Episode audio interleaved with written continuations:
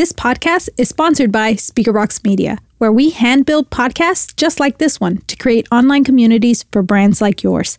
If you'd like to learn more, head over to speakerbox media dot com. Do you think that in the morning when he went to the bank, he goes, I'm gonna take hostages. That's my mission and purpose. No, taking hostage, it may be something for they have to do in order to get what they really want. So what we need to learn is to find out what our counterparty really, really want.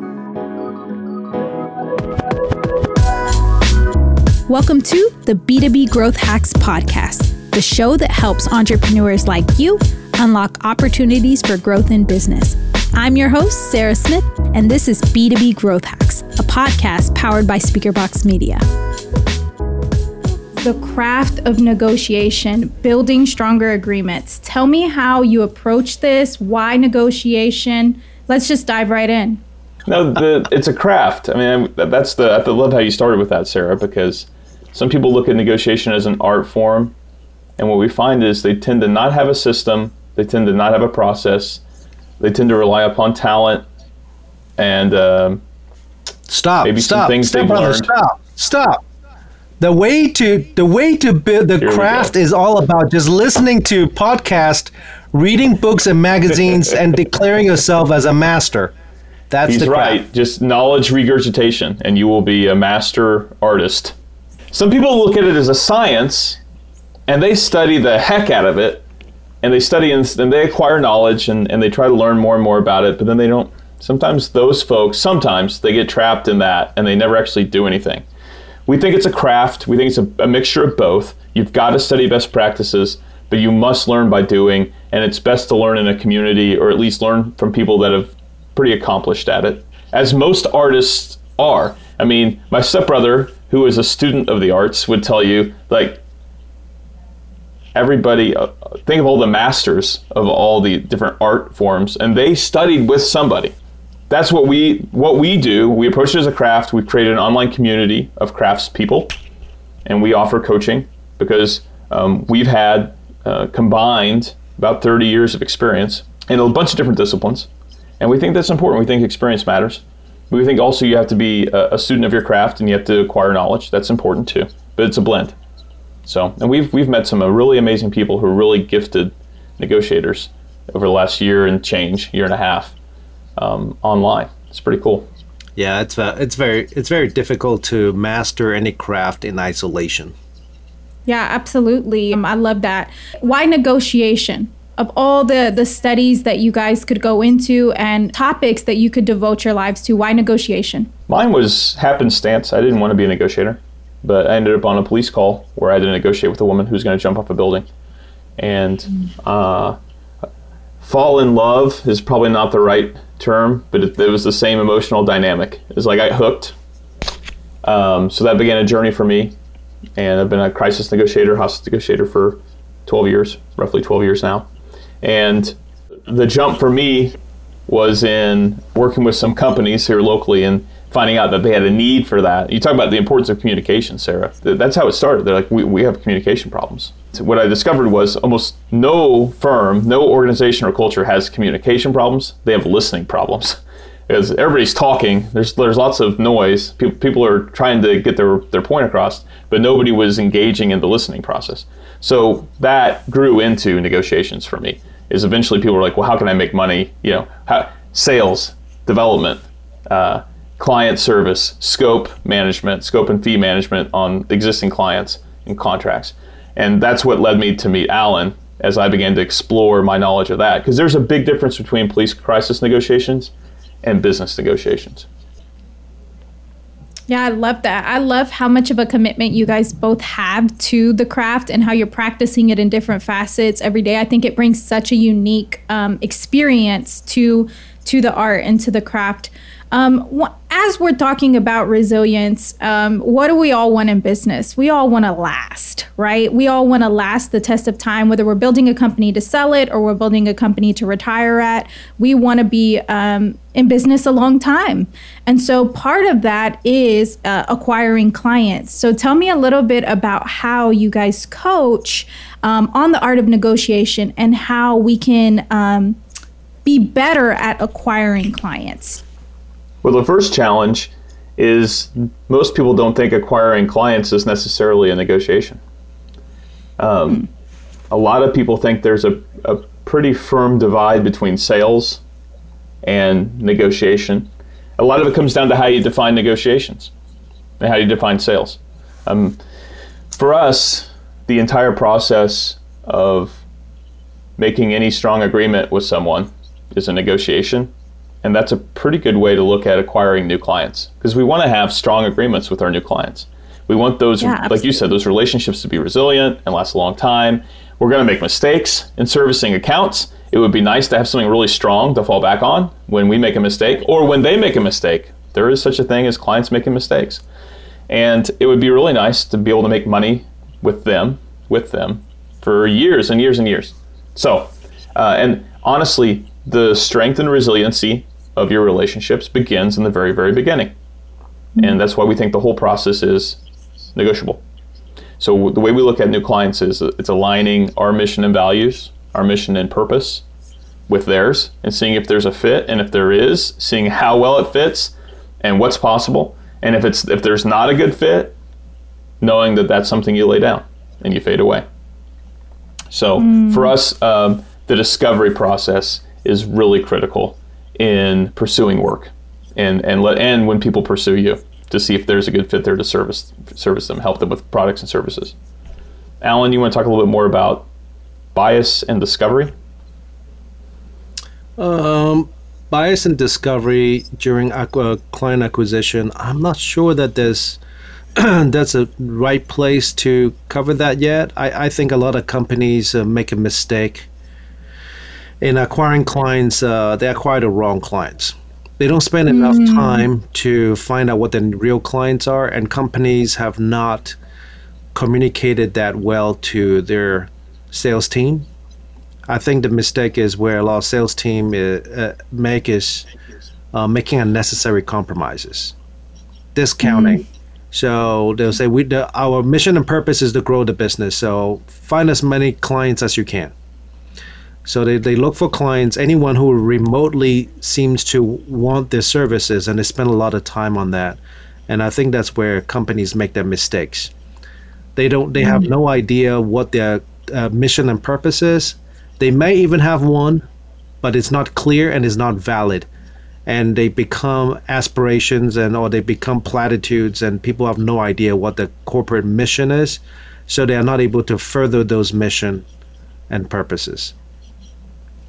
Yeah, and then you end up with clients that don't align, who inevitably end up being happy. So you've you've done exactly what you guys try to prevent, which is you end up making a weak agreement. Um, and, and and because the mission doesn't align with your client, then that fizzles out. And that kind of brings us to the next step. So you work so hard to get a client, and then the next step is keeping them. How, in creating strong agreements, can we create longevity with our clients? Give them everything they want. just, just write a check, stick it in the back of every every uh, uh, uh, P O they send you, and just say, "Hey, we're going to pay you to have you as a customer." Isn't that how we do it? Easy enough. Well, it's, we joke, but I consistently deal with executives who complain because they feel that their firm is what they call buying business. Mm. And why is that? Why would that ever be? Yeah. Oh, I Giving hear all the time, we got to buy this business because once they're ours, we can raise our prices. As though the client cannot just leave. Wow. Yeah, like it, it, it's almost like the, you're setting yourself up for failure from the beginning because you can't keep up with that. So how do, so, so if your clients are, are commonly making this mistake, what do you think contributes to that thought or that um, that kind of point of view? Neediness. Very good question. Neediness is a simple answer. It's emo- human emotion. Human Needing emotion. Clients. Mm-hmm. Well, yeah. You're so driven by we fear. all need. No, I mean we need clients. That's oh, this is good. Sarah brings up a good point. There's a distinction between a need, which is not really good or bad, it is real. Um, in business, to be resilient, we need certain things. And being needy, which is an emotion we feel related to that need. it, neediness comes from a fear, right? It is a form of fear, and it is um, it has an odor. Clients can smell it. We smell it when, when people approach us to sell us services related to what we do. It's very obvious. Um, I would say a, a consistent good outcome that comes from coaching that Al and I do is helping people manage their own neediness and learn that it's okay to have a need and not feel needy, because that neediness bleeds into the preparation for negotiation, the actual execution of the conversation, and then the decisions we make at the end.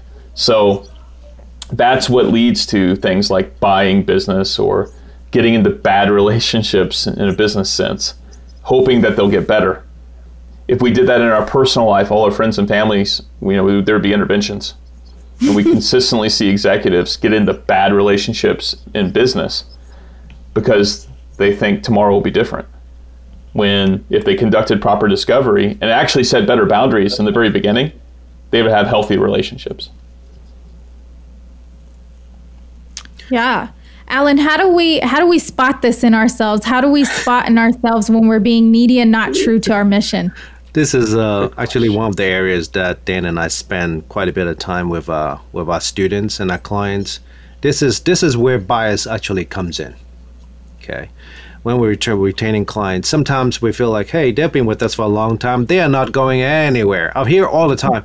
They've been with us for eighteen years. They're not going anywhere. Within months, I'm hearing they have decided to no longer send work to us, and they're thinking about moving to another uh, a supplier. Well, how come? Oh, you know what? There's so many bias going in, Sarah. Things like uh, uh, treating the, the counterparty, like uh, my, my client's um, account manager, maybe taking their account for granted, and uh, have decided to only take the guys out to lunch and ignoring all the female Uh, H R, uh, the, not H R, but the buyers, to the point we're talking about millions of dollars worth of business here. A publicly traded company. You think they just they act on, on rationality, right? Reason, right? No.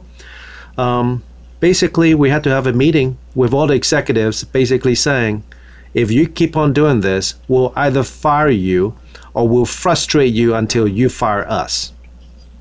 And the reason behind that is your account manager is not sp- uh, spending time with the buyers, and he's only spending time with the, the male engineers, and he's just being dismissive with the, the female. And so these buyers come in and they don't even know they're doing it. So when we prepare and we we kind of look at what they're about to uh, meet with their clients for, understanding the mission and purpose, what they want to accomplish, the problems they're trying to solve, we can uncover some of these biases. And uh, and the, the the the mysterious thing about bias is it's easier to spot in someone else than in ourselves. So the nature mm. of it is, just because you know about a bias doesn't mean that we are free from it. We all have biases. The nature of how we do things is these are shortcuts, and it has worked for us in a long time. Okay? It's worked for us for a long time, and we think that it keeps us safe. And so in a very split second, we've made a decision, and we don't even know that we have undermined ourselves. Mm. The way and to that get impacts out, resiliency. Yeah. Yeah, com- uh, completely. I mean, you're you're blinded to it in a sense too, which is why I asked the question: how do we spot this in ourselves? How do we know when we're um, preventing ourselves from making strong agreements? What are some key things that we can Um, be better at? Well, here's I an think, important thing. Here's I think it's so thing. difficult. That's why I go to Dan when I have yes, a difficult that, conversation with someone. I'll just say, hey, Dan, this is a situation. And he sometimes literally say, uh, Alan, I, I think that's a, that's your bias coming through. Right? Mm. Um, and then it gives me the opportunity, because I trust that Dan, I would listen and I'll go, part of me still goes, I think you're wrong, Dan. I'm not going to say it. I'm not going to say it. Too. I'm just going to think it. And then, and then and then when I hang up, I'm like, well, he might be right. He might be yeah. right. So because um, I'm the bias expert of the two. So I'm the one that recognizes all the bias. So obviously I don't have any biases. No, I all the time I'm telling Alan, I want to do this. And he's like, huh, that might be your bias. And I'm like, you're wrong. And I hang up. And then I text him, yeah, you're right. You have to so, have some kind of a system and process in place. And ex- the mark of professional, Sarah, is having external systems to manage our internal passions and biases. Because you can trust yourself too much as a leader or as an entrepreneur or as a business executive. And it happens. Yeah, you can, Go ahead. Sorry. You can lean on yourself too much. Oh. You can think that you have all the answers. So if you don't have a good, solid team of people around you that are willing to help realign you or call you on your own B S, then uh, you can, yeah, you can get pretty deep in, mm-hmm. into yourself. Mm-hmm. You'll let miss me share things. something. You'll miss things. Let me share something interesting with you guys. Sure.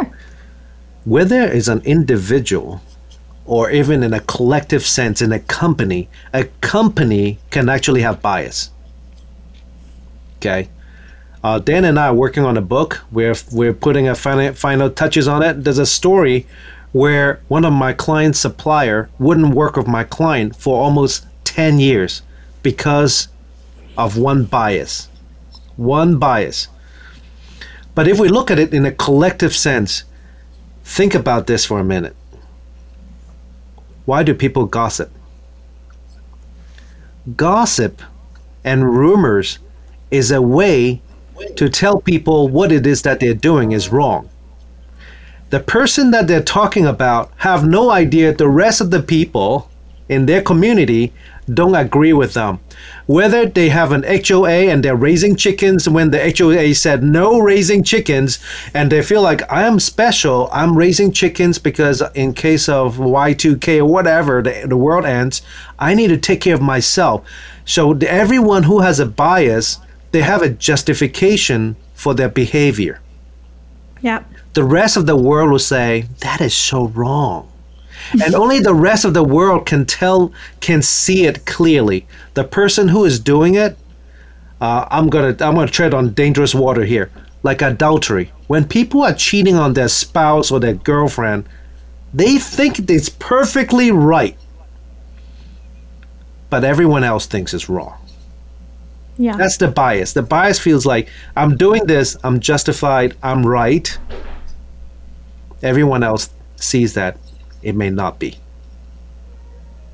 Yeah, justification. Justification is definitely the root of that. And I think it's such an interesting point you bring up that an entire organization can exist on a bias. Your mission statement could be biased, and you could be starting from the beginning creating weak agreements because your mission statement has bias embedded in it, or your culture has bias embedded in it. There's a second issue. Just look at... There's a second issue. Hang on. Go ahead. So you can have a perfectly unbiased mission statement.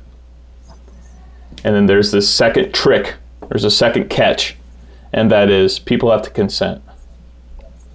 It's a really important element of negotiations as Alan and I teach it as a craft, is that you can have the perfect product, perfect service. You have a, a very valid mission. But if somebody else doesn't see it, or if they're not willing to commit to that and they're not willing to embrace it, you won't have a strong agreement and it will not be a resilient relationship.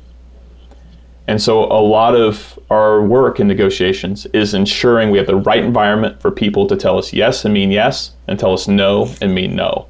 And in sales, that's a really hard thing to do. Most sales trainers, most sales systems, most people that are engaged in selling, they don't want to do that.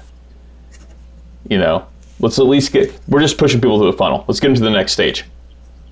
Like, then they'll make a good decision. Like, we want them to make a good decision as early as possible in negotiations. So, sorry, Alan. Yeah. And to practice that for sure. Um, because like you said, it could be, everything else could be set uh, in motion and be thought out really well. Yeah, but then you can have free. someone who, can be bias who free. misapplies it. Yeah. Who misapplies, um, you know, their own biases or their own practices um, in the organization. So with resilience, I feel like the key word is ad- adaptability. Absolutely. Just look at what happened to COVID. Either you adapted or you went out of business. Yep. There were a lot of businesses that adapted and changed. So that's the, in order to to uh, to keep on reta- retaining clients, this goes into what is it that we know or we don't know. Maybe the client is not even sharing the information with us. How do you create the conditions for your clients to say, hey, Dan and Alan, things have changed. How can you add value in the future direction of our company?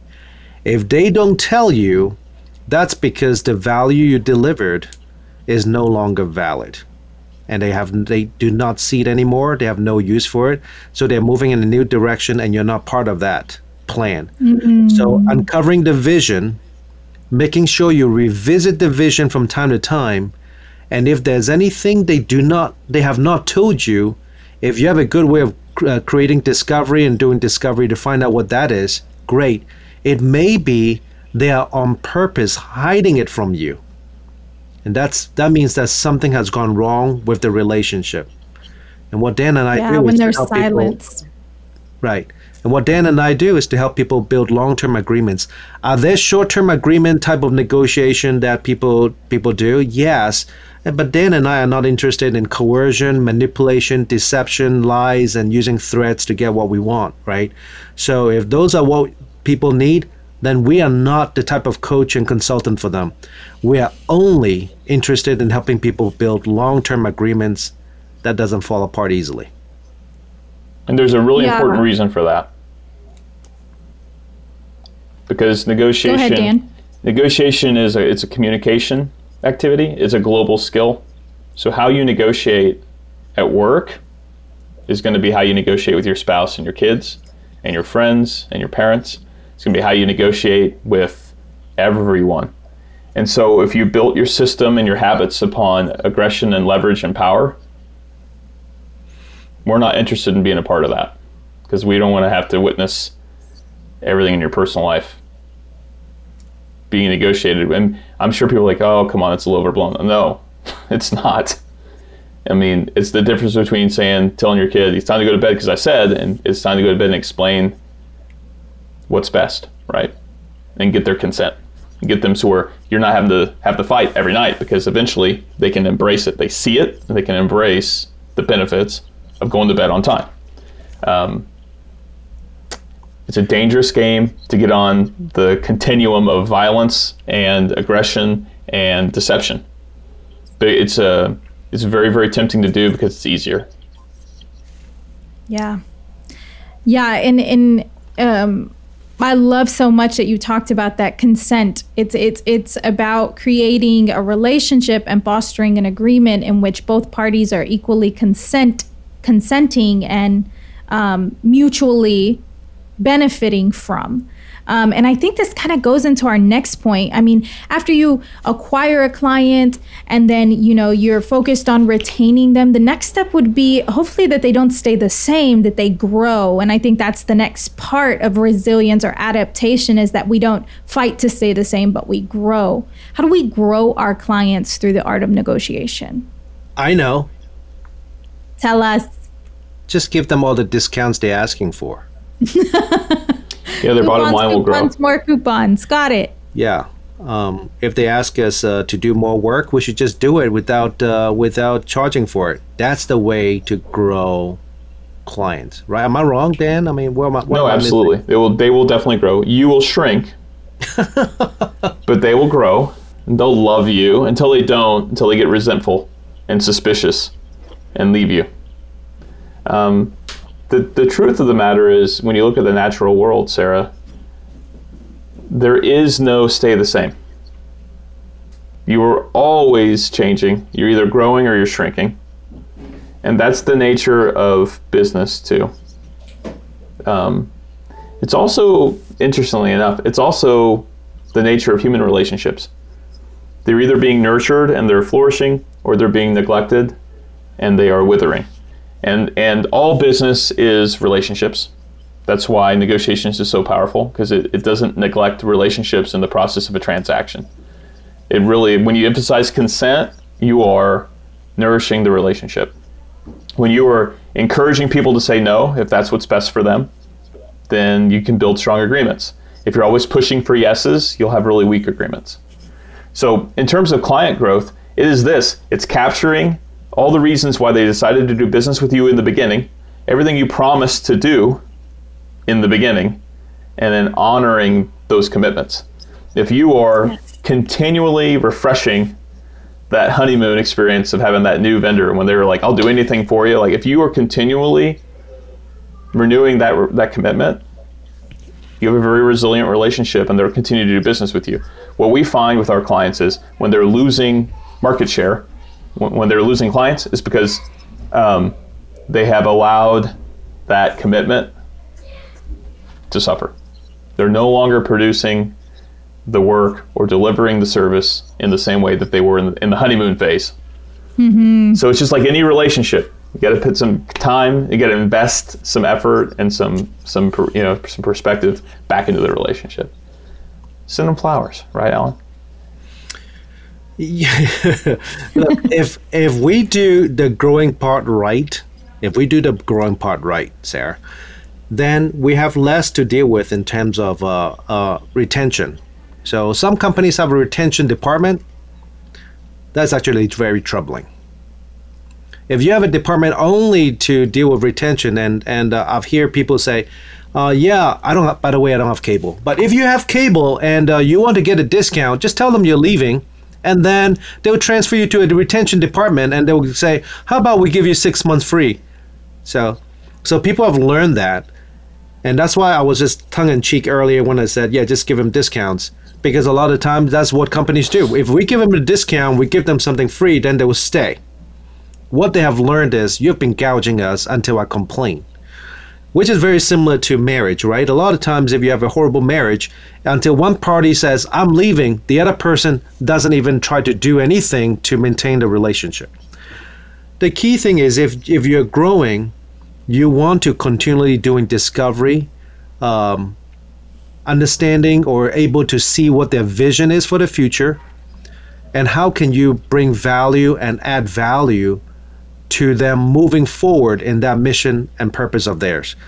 Uh, so even for me and my wife, occasionally, um, every year we talk about renewing our, what is the next uh, year look like? What's the next five year look like? And how are we going to plan there? What would it look uh, like? Where do we want to travel? And we've been married for almost thirty years. And so just constantly making sure that uh, we are looking into the future, painting that vision that uh, Dan was talking about uh, is key to marriage, is key to our relationship with our kids, is key to our relationship with our suppliers and our customers. My thought, How, what's that look like in the corporate world? This is an exercise I'm going to challenge, Sarah, all your listeners and, and your viewers to, to do. And if you're if you're in business, if you're especially if you're a product or, or service delivery company, I want you to go to your, you know who they are. Who's your best client?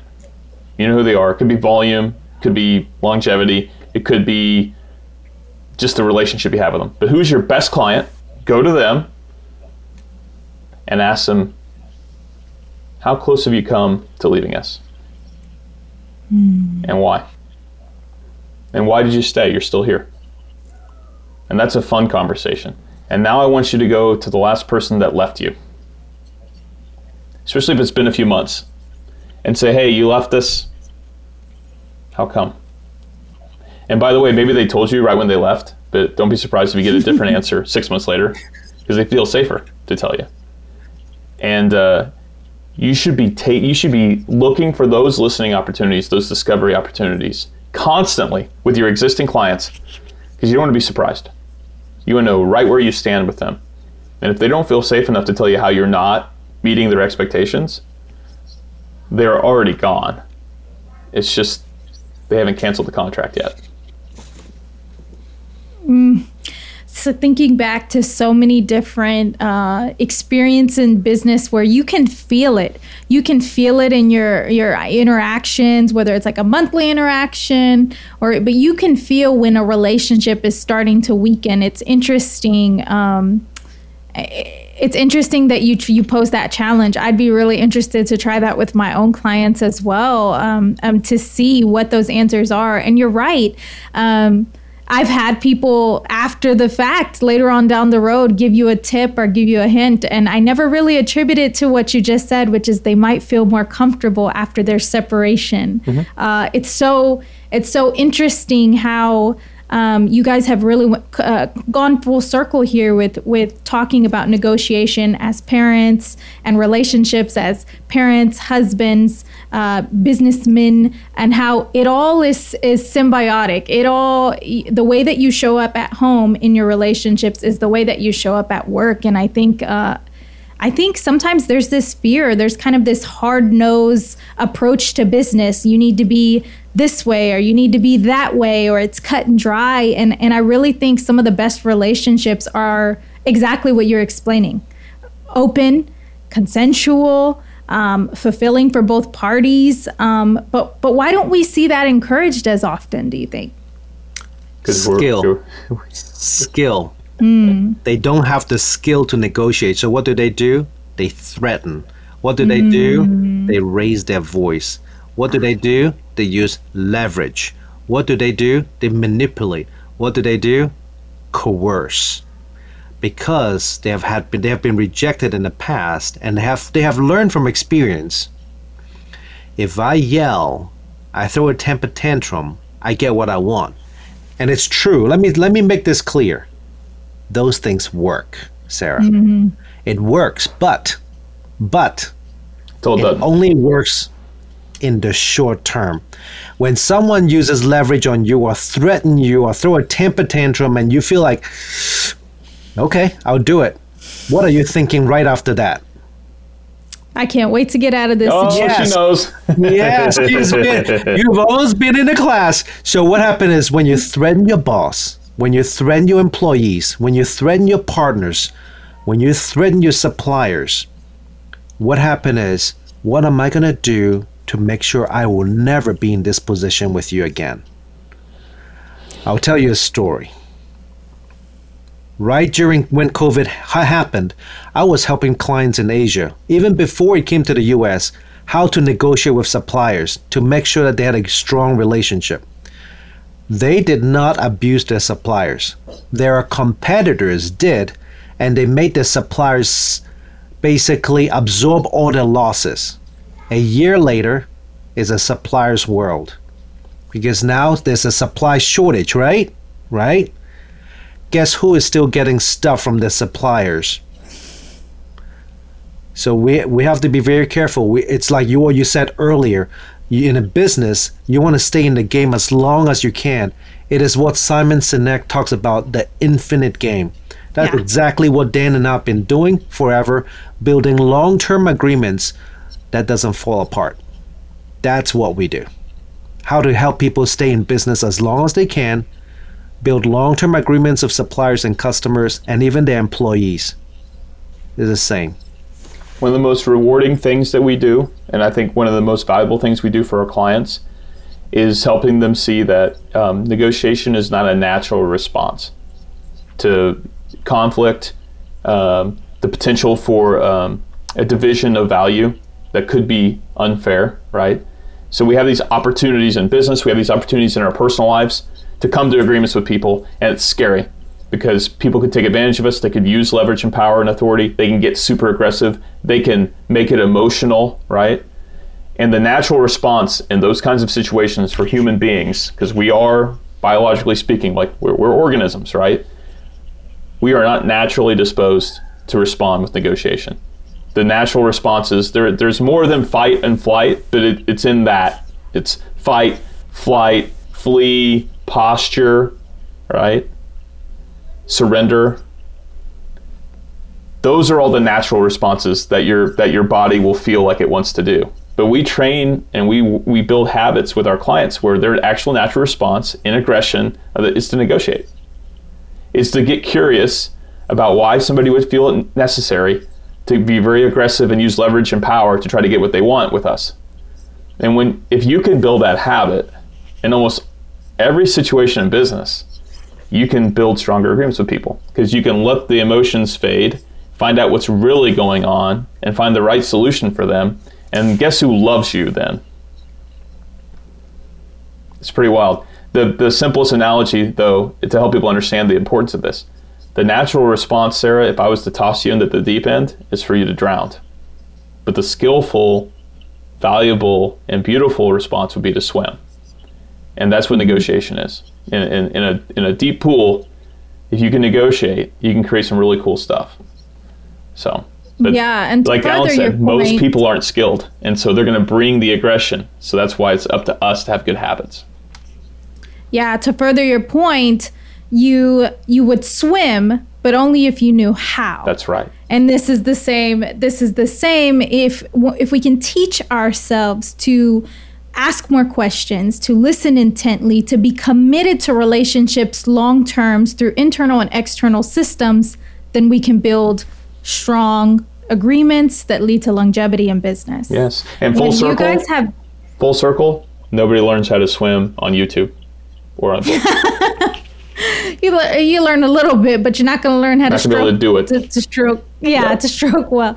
And and you know what? That's what I love about having conversations with um, guys like you have do- who've been doing this so long, is that you only learn through uh, application and through sometimes failing at it and getting better. And I love that you guys bring that type of experience to the table. You guys have shared so many great things, but I do want to I, I do want to ask you this one last question, if I could. How are we accidentally creating weak agreements every day? We're avoiding no. I'll let Alan unpack that. I think from what I have observed is that the reason we have weak agreements, Sarah, is we think about ourselves. Mm-hmm. There's a lot of negotiators who says, when you go into negotiation, know what you want. You've got to know what you want. We all know what we want. We don't have to think about it. The hardest part is to know what your counterparty really wants. Mm-hmm. Do you think in a, in a hostage situation, a, uh, the hostage taker just wants to take hostage? Do you think that in the morning when he went to the bank, he goes, I'm going to take hostages. That's my mission and purpose. That's what I'm going to do. My whole life is to take hostages. No, taking hostage was a la- maybe a last resort. It may be something for they have to do in order to get what they really want.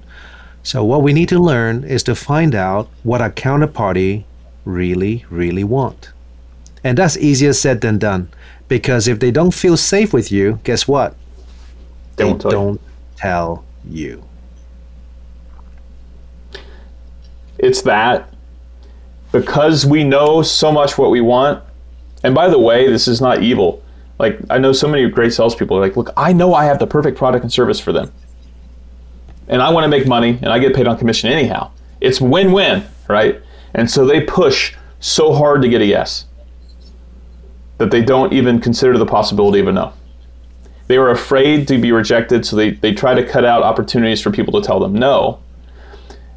Because what the, at the end of the day, what they want is for people to just say yes. In other words, I want you to embrace my proposal. That's it.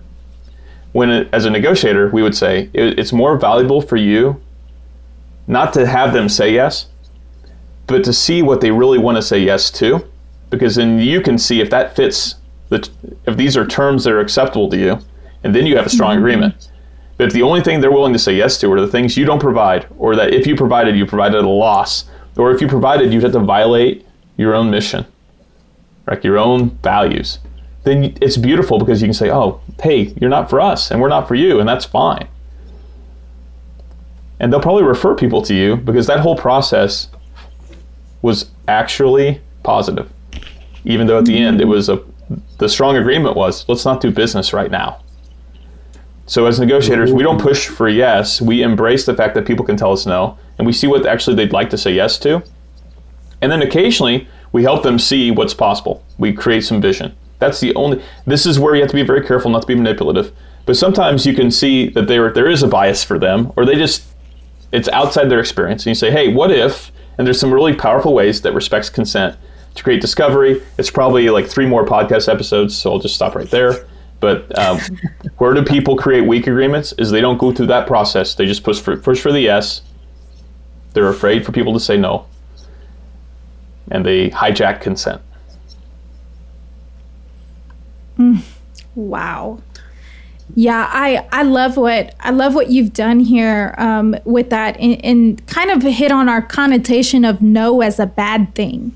Mm-hmm. Um, and, and it's not a bad thing. In fact, it can be a very good thing uh, for both parties if you both consensually agree that you're not the right fit. But most people don't even get to the possibility of no because they view it as a negative thing.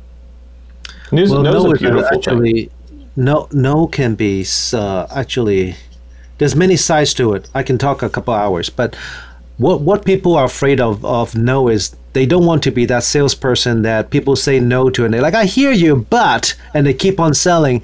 And what it is, is they do not know how to receive, embrace, and listen to a no. And they don't know how to truly turn that around. Instead of just arguing with someone, they don't know how to embrace it. There is the the process of embracing a no, asking for a no and then embracing it, and recognizing and validating the no. That is the key to the ability of turning things around. What we are afraid of is being that very salesperson that goes, no, but I hear what you're saying, but that's annoying. And people are afraid of that. And so when they hear no, they go, yes, okay, no. That, that was the end, boss. They said no. They did not know how to interpret the no and understand the underlying concern of that no. And there's actually an art and a process to how we handle that no. Yeah, I love that. And we can't learn enough. Yeah, I was going to say, we can't learn enough in one podcast. Where does the time go, right? I did just, yeah, it really just went. It feels like we could go on this all day. I love this topic and I love the value and education you guys have brought to our audience today. Tell our audience, where can they connect with you? Where can they find out more? Go ahead, Dan. LinkedIn. LinkedIn. Connect to both of us. Twi- LinkedIn, Tinder. LinkedIn, Tinder. There's no Tinder to it. It'll feel like Tinder. You know, I mean, it's the same thing. Do you want to connect? Yes or no? You know? You want to block? um, we we are very active on LinkedIn. And from LinkedIn and beyond, we have what's called the Negotiation Tribe. That is our community of craftspeople. If you want to, it does not matter what level of experience and training you have.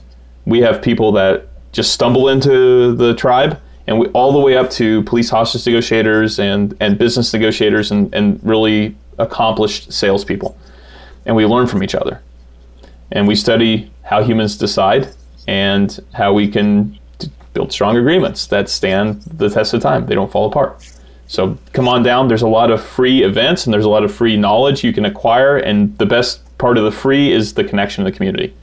And then from there, there's other ways you can make investments in time and money, in coaching and consulting for you and for your culture. But just start there. Just come and meet us in the tribe and see where it goes. The journey is kind of the reward, really. Alan, for sure. What did well, I miss? Anything? No? No, you got it. You got it all. You heard it here first. Well, thank oh. you guys so much for uh, bringing such charisma and such education to this conversation today. Um, here's to everybody going and joining the the negotiation tribe. We all need to be better negotiator. Ne- we all need to be better negotiators, and we all want to make strong business agreements. So, thank you guys for educating us this morning and for being part of B two B Growth Hacks. We hope you enjoyed this week's episode. If you'd like to know how to get involved and share your story, head over to our website at b two b growth hacks dot com. Also, while you're there, subscribe to our newsletter so you don't miss the latest conversations happening here on B two B Growth Hacks.